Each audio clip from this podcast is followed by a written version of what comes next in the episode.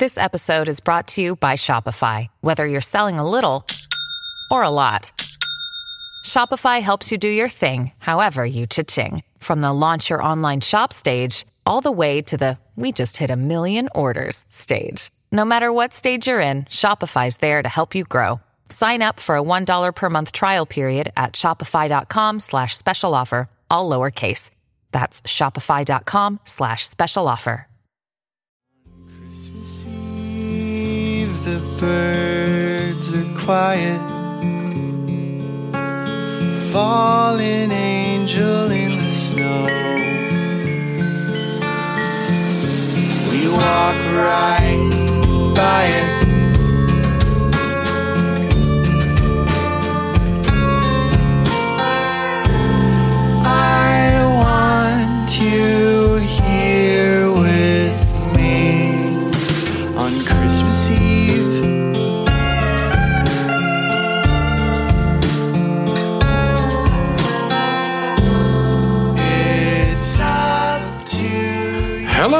Listeners, and welcome to Ohio Mysteries. You're listening to Midnight Mass, an original Christmas song by the Cincinnati group Blossom Hall. Blossom Hall is our featured Ohio musical artist this week, so stick around to the end of the podcast so we can tell you a little bit more about them, let you hear the rest of that song. But right now, stoke that campfire. We've got a new Ohio mystery to share.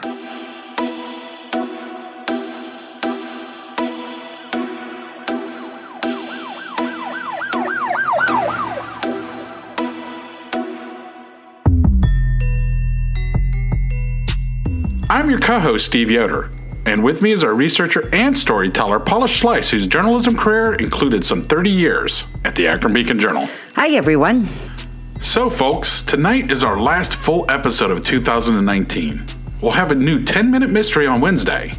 Then, we'll be taking a holiday break and be back with brand new mysteries starting January 5th. Paula, this is probably a good time to give our heartfelt thanks to all of our Patreon and PayPal supporters who have helped us keep this program going. Absolutely. Steve and I think of our Patreon family as our partners in this endeavor. So thank you to our newest Patreon partner, Dolores, and our faithful monthly supporters, Mary Beth, Vicky, Molly, Amanda, Lisa, Barbie, Wendy, Justin, Mickey, Michael, Jane, Jana, Linda, Kim, and Tootie. I sound like the romper room lady again. You do. I see David. I see. David. so, what have you got for us tonight, Paula? Well, tonight's story is about a double homicide that has gone unsolved for nearly 30 years. And it's one made perhaps more frustrating than average because within days, police had a strong suspect, but they apparently never had enough evidence to back up their suspicions. And the result is that lingering question of whether a known man had gotten away with murder or if just too much time was wasted looking at the wrong person. I'm talking about the brutal 1991 slayings of Howard and Margaret Hood of New Franklin, Ohio. Back then, New Franklin was still Franklin Township, a suburb along the southern border of Summit County, most notable for containing a large portion of Portage Lakes State Park. In 1991, Howard and Margaret Hood, both in their 60s and a month from their 45th wedding anniversary, were settled into a split level home on North Crest Drive. The couple had raised three daughters, Nancy, Sandy, and Sherry, in nearby Barberton, then moved to New Franklin in the 1970s. Howard was a retired tire worker who still worked part time as a driving instructor with the Heights Driving School in Fairlawn. That is, when he wasn't fishing. Margaret loved shopping and playing bingo. And when they could, the pair loved to travel. The Friday evening of May 31, they went to the home of their daughter Nancy to play cards with family. And afterward, the Hoods navigated the roads through a rainstorm to return home by 11 p.m. The couple prepared for bed. Margaret put on her nightgown and phoned her youngest daughter. But by 12:30 a.m., a killer had made his move. Howard was caught in the kitchen, his throat slashed, collapsing onto the kitchen floor. Margaret was stabbed 24 times. I can only imagine the inner strength she had to call on because she crawled from the house, clutching her purse and car keys, to reach the lawn of her neighbor. They heard her calling for help from their bedroom window, but help came too late. Margaret died in the ambulance en route to the hospital. The motive for the murders was unclear. They weren't the kind of people to make enemies.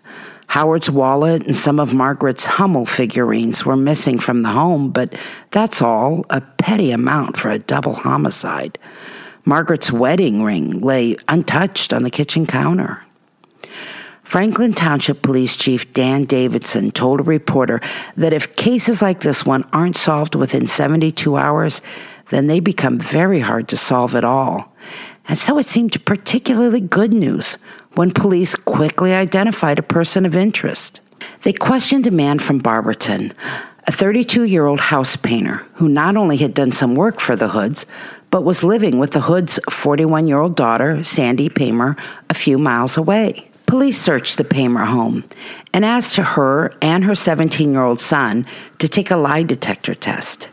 They both passed and were cleared by police quickly. But detectives were less quick to dismiss the house guest. For one thing, that Barberton house painter had earlier been questioned in two other unsolved slayings. Ted Haudenschild was the 27 year old manager of the Wonder Bar in Barberton when he was killed in 1987. He was found dead lying behind a pool table by an employee when she arrived for work. Did they say how he died? Yes, he had been stabbed to death. Oh. The weapon had been a knife. And a year later, in October of 1988, 29 year old Dillard Brian McDonald was found dead by an East Ohio gas company meter reader in a wooded area of Norton, about two weeks after his parents had reported him missing. And again, a knife was a weapon. In both of those cases, police found reason to speak to the house painter. He knew both of them. Little more than a week after the Hoods were killed, that house painter was in custody, but not for murder. He was charged with felonious assault for attacking a former girlfriend that May 26 at the Dutch Cafe in Barberton. The woman told police he had tried to choke her during a struggle. She was treated at the hospital for bruises, abrasions, and a broken nose. The house painter was found guilty in that case and sentenced to 7 to 20 years in prison. But he denied connection to any of those murders and was never charged in any of them. As the investigation in the Hood case dragged on, the family decided to turn to a nationally known psychic named Noreen Renier from Lakeland, Florida. The police even agreed to pay half of the $2,000 fee. In August of 1991, that's about three months after the murders, Renier met with police from New Franklin and detectives from the Summit County Sheriff's Office in the Hood home for more than seven hours. Renier practiced psychometry, which involves holding an object belonging to a homicide victim, which transports her into the viewpoint of either a victim or a killer. Oh, interesting. Yeah, it is. Well, get this. She brought a sketch artist with her, and from within the home, she described the vision of a man with a mustache, that he was drinking or on drugs, and that his intent that night was to kill. Police also showed her a dozen photographs of suspects, and she pointed to one or two of them, although officials, understandably, never revealed who she pointed to. But Renier also told police the homicide weapon had been hidden, and she described a location where they would find it. After meeting with a psychic, New Franklin police used her information and found a knife that belonged to the house painter. Now, police didn't reveal more details about how that all happened, but they did credit her with helping them locate it. So they never came out and said this is ex- the exact knife because I could say that I have a psychic feeling that there's a knife that belongs to you. In your kitchen right now. You know what I mean? Yeah, I know what you mean. And unfortunately, while they did find a knife that they were able to connect to the house painter, forensic tests failed to connect that knife to the slaying of the Hoods or anyone else. So, but the police were understandably impressed with her directions. They even appeared on a TV show with her to talk about how that had all happened. Renier wasn't the only person having visions related to this case, by the way. Howard Hood's brother, Don, said he had dreamed of a blond man on the back of a garbage truck and a certain style of license plate. Don Hood said after that dream, he went to a local trash department, found that same vehicle and license plate, and a blonde employee. Now, he shared this find with police, but police determined the man and the vehicle had no connection to the case. That didn't stop Don Hood from obsessing about the case. Family members said he called Franklin Township Police or the Summit County Sheriff's Office almost daily looking for updates and came up with all kinds of theories about what might have happened. Don Hood died in 1995. That was four years after the murder of his brother. And even though he wasn't entirely well, he had heart surgery after his brother was killed. Family said they were certain his agony over his brother's and sister in law's murder No doubt. contributed to his death. Yeah. On the fifth anniversary of that slaying, family members talked to an Akron Beacon Journal reporter about the toll it had taken on all of them. In addition to losing Don Hood, a grieving sister in law had a stroke just a couple of weeks after the Hood's funeral.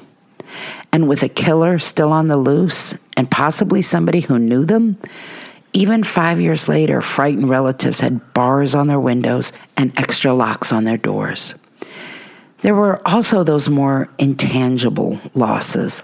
The Hood's youngest daughter, Sherry, told a reporter her children had been robbed of their grandparents. She said, My son still sleeps with my dad's pillow. They were the best buddies. The years have passed, but the Hoods have never been forgotten. Every May 31st, family members gather at Howard and Margaret Hood's gravesite at Green Lawn Memorial Cemetery in Akron. On the 20th anniversary of their deaths, son in law Bill Shoemaker told a reporter, You know what happened. You know nothing's going to change, but you visit and say, We're thinking of you. By the way, that house painter finished serving his time in that assault case. He returned to the area and landed a job as a car salesman. He died in 2014 at the age of 55, according to his obituary, of a heart condition. Police do have clues in this case. Three ring binders are stuffed with reports, and a cardboard box holds all kinds of evidence. The media has reported that the police collected DNA from underneath Margaret's fingernails.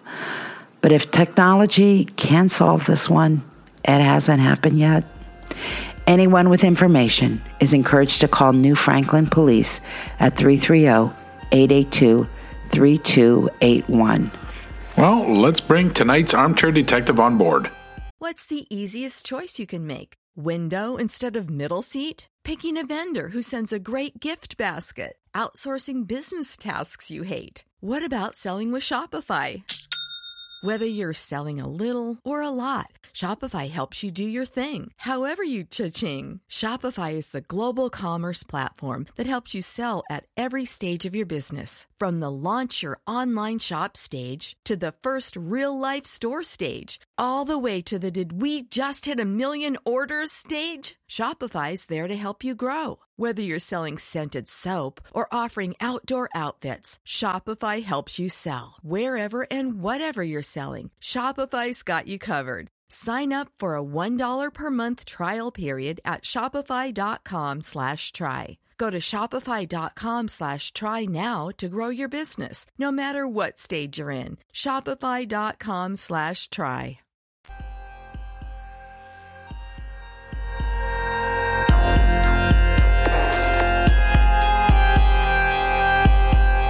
Well, tonight we have Beth Reinert from Norton, Ohio. Hi, Beth. Hi, how are you, Paula? Oh, we're doing great. Hey, tell our listeners a little bit about yourself. Well, my name is Beth, and I live in Norton with my husband and our two sons, who think I'm absolutely so strange because I love to read about and watch unsolved mysteries, anything to do with true crime, um, unsolved cold cases. Uh, so, yeah. So they must think uh, Steve and I are really strange because we spend Probably, way okay. too many hours a week on this.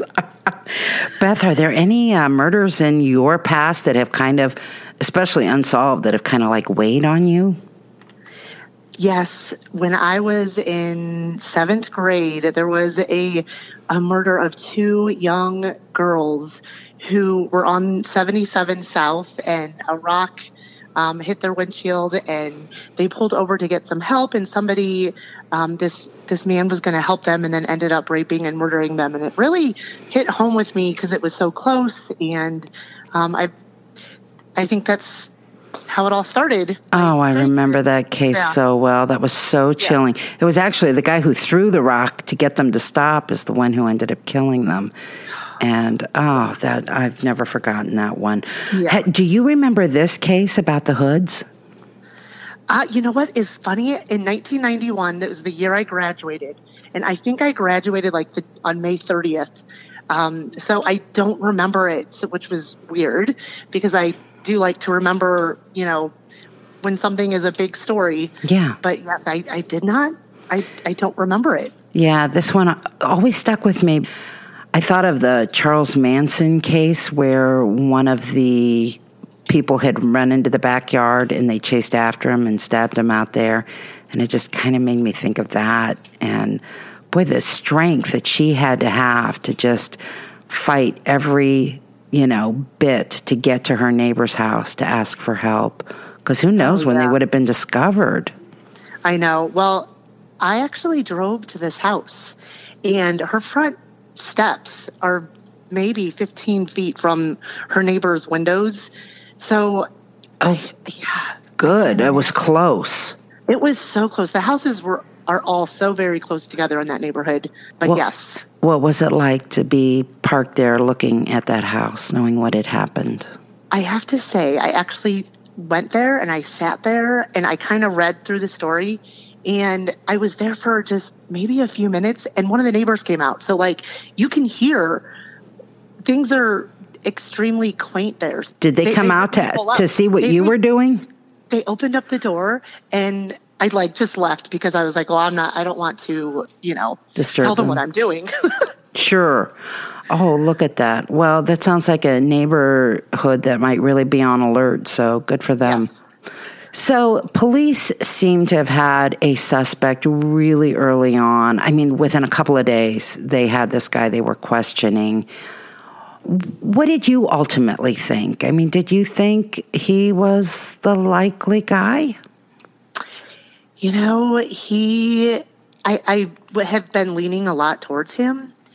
He seemed like a, a really good suspect, and it definitely, I, I can tell why that they're leaning towards him. Um, It was just all smoke. That was the problem. I mean, Yeah. it's like, oh my gosh, here's a guy that's been questioned in two other murders, and he knows these people. And the m- other murders that he was questioned with were done with knives.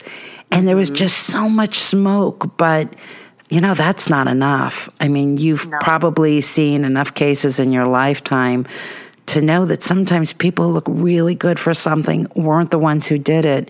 And if you Right. throw the wrong person in jail, then the right person gets away. yeah. That was so hard about this case. So you've heard the story. Are there any lingering questions that you would love to ask if you had the opportunity? Yeah, I, I would love to know if Margaret was able to speak or say anything to her neighbors or to the paramedics. I know that, you know, she had passed away in the ambulance. Um, and I also wonder if what the conversation was like between the youngest daughter and Margaret uh, when they talked in the kitchen. I think that happened like right before. Right before it happened, right? Yeah. So I, I wonder what, what they spoke about. I wonder who was at the card party. Was it just family? Was there anybody else there? And did this painter, did he know that he, they were at the party?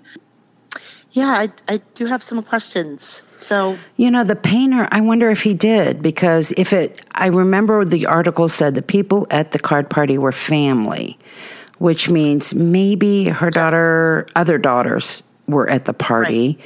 And since they, one of them lived with this house painter, um, it- you know, he would have Right. access to that information.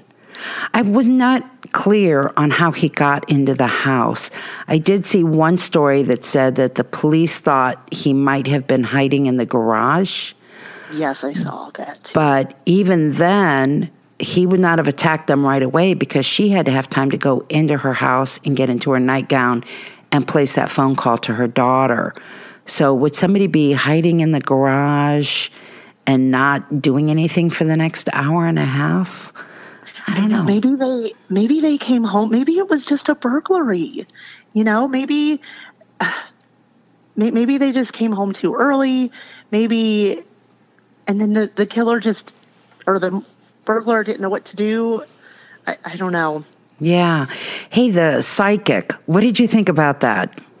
I thought it was really interesting that she was able to find the knife. That they were that she was able to help them find the the knife that belonged to de- to the Barberton man. You know, the police chief sounded really impressed with whatever information. I wish I had the details because if I say, oh, you know, I'm looking for a knife in a kitchen drawer, and then they go to the suspect's house and say, hey, we found a knife in the kitchen drawer, then, you know, that's no big deal. But obviously, however she described it to them, they were duly impressed with the way they found it because the police chief even did a TV show with her so that they could talk about how this happened. And so I thought that was kind of interesting. Do you do you believe in psychics or at least try to keep an open mind about them?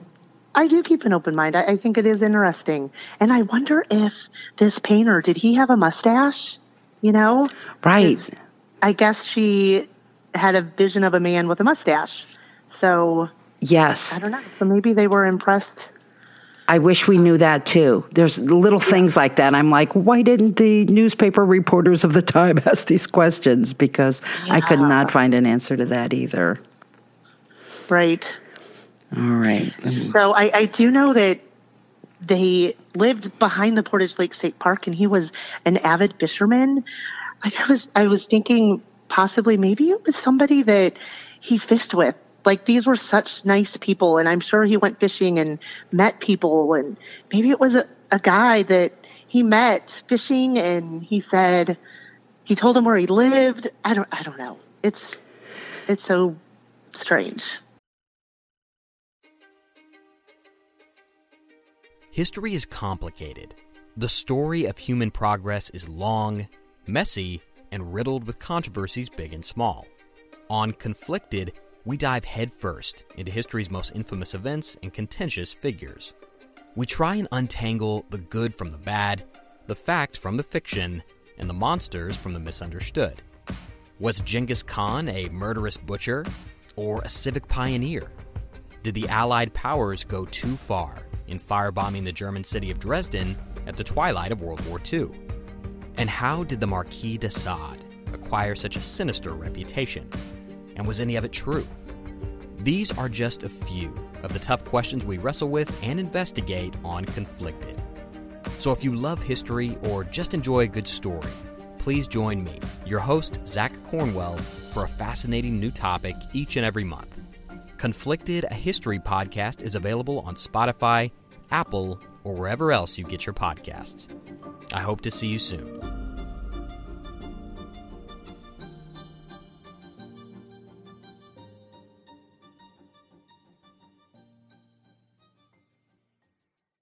You, it sounds to me like you're leaning toward the idea that whoever killed them definitely knew them. definitely, most definitely knew them. I mean, crime doesn't happen in New Franklin, this Manchester school district. Like it doesn't happen. So um, it definitely had to have been somebody that knew them. I really am strongly feeling that way. Yeah. Definitely, I mean, not any family or any close friends like that. I just, I think it's somebody that knew how sweet and kind and nice they were, and that maybe they, they had something that they wanted. I, I don't know. And since they had just got home and were still moving about the house, there would have been lights on in the house. And if you're just a burglar and you want to burgle a house, wouldn't you probably pick a house that's dark where you think, well, maybe these people are asleep and I can sneak in? Would you pick a house yeah. that has lights on and appears to be active? Right. I, you know, I'm not. Yeah, I think I'm with you. I think it's somebody who had to know them. Yeah. yeah. That poor family. I mean, even five years after this happened, they were talking about how they had bars on their windows and extra locks on their doors. If you really believe that the person who killed your loved ones is somebody that knew the family, you would have to be looking over your shoulder every day, right? Because you don't even know what the motive is. I know. So sad what this does to families. So sad. So, speaking of motive, you know, it's hard for me to believe it was a burglary. I mean, he walks away with a couple of Hummel figurines and a wallet. So, what would cause somebody to come in and do this? I mean, it was just so seemed so personal and so brutal, but I didn't hear I didn't read anything about there being an argument with somebody or I don't know what could the motive be? I you know, I it's hard to say some of those Hummel figurines, though, are worth over a thousand dollars. But it's so weird that her wedding ring was untouched. That's so weird. And so maybe the person that that knew them, like, didn't want to touch the wedding ring because it was special. I, I don't know. But oh, that's say, a good point. But it seemed really personal, didn't it? It, it's so personal. I mean, these people were just such nice kind people and the family just were they were such a good family i just i can't imagine who would would want to hurt them it i i don't know I am really hopeful that they're going to solve this someday because apparently they do have. I mean, if the news article was right, they do have DNA evidence. And boy, I it, it would sure be nice to bring this family some closure. That would be wonderful. Yes.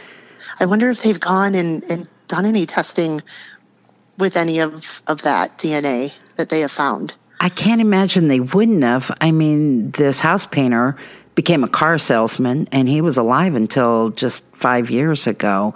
So they certainly right. had the opportunity, but nothing was written about it. But I got to believe that, that they did. And maybe it ruled him out or was just maybe. inconclusive. Well, Beth, thank you so much for joining us. We really appreciate your insights into this case. Thank you, Paula and Steve. Thank you so much for having me.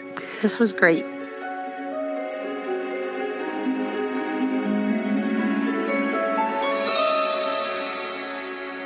That's it for tonight, folks. Be sure to check out our website, ohiomysteries.com, for photos, links, and more on this and every episode. That brings us to tonight's featured musical artist. Blossom Hall is a duo, Nancy Paraskevopoulos and Phil Cotter of Cincinnati. You can learn more about them and their music at their website, blossomhall.com. And while you're at it, go on over to social media and follow them on Facebook, Instagram, and Twitter. The pair write most of their songs together, and tonight's song is a Christmas original just released this month. We played a clip of Midnight Mass at the start of the podcast. Settle back and enjoy the rest of that song. And we'll meet you here next week for another episode of Ohio Mysteries.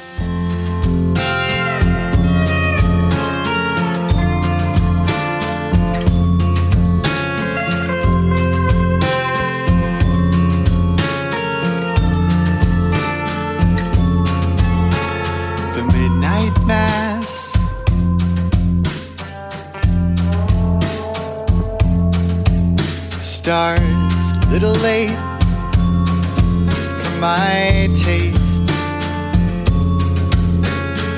Every night is holy,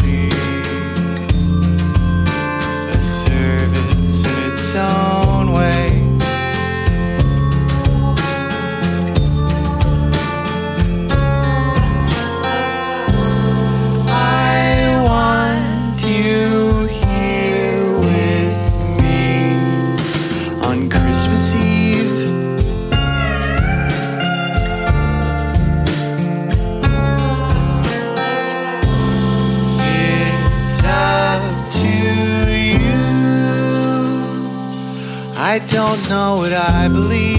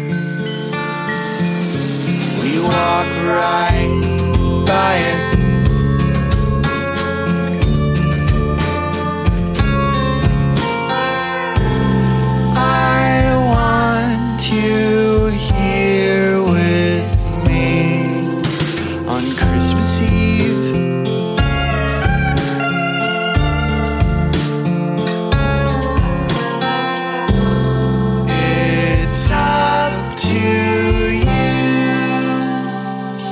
I don't know what I believe.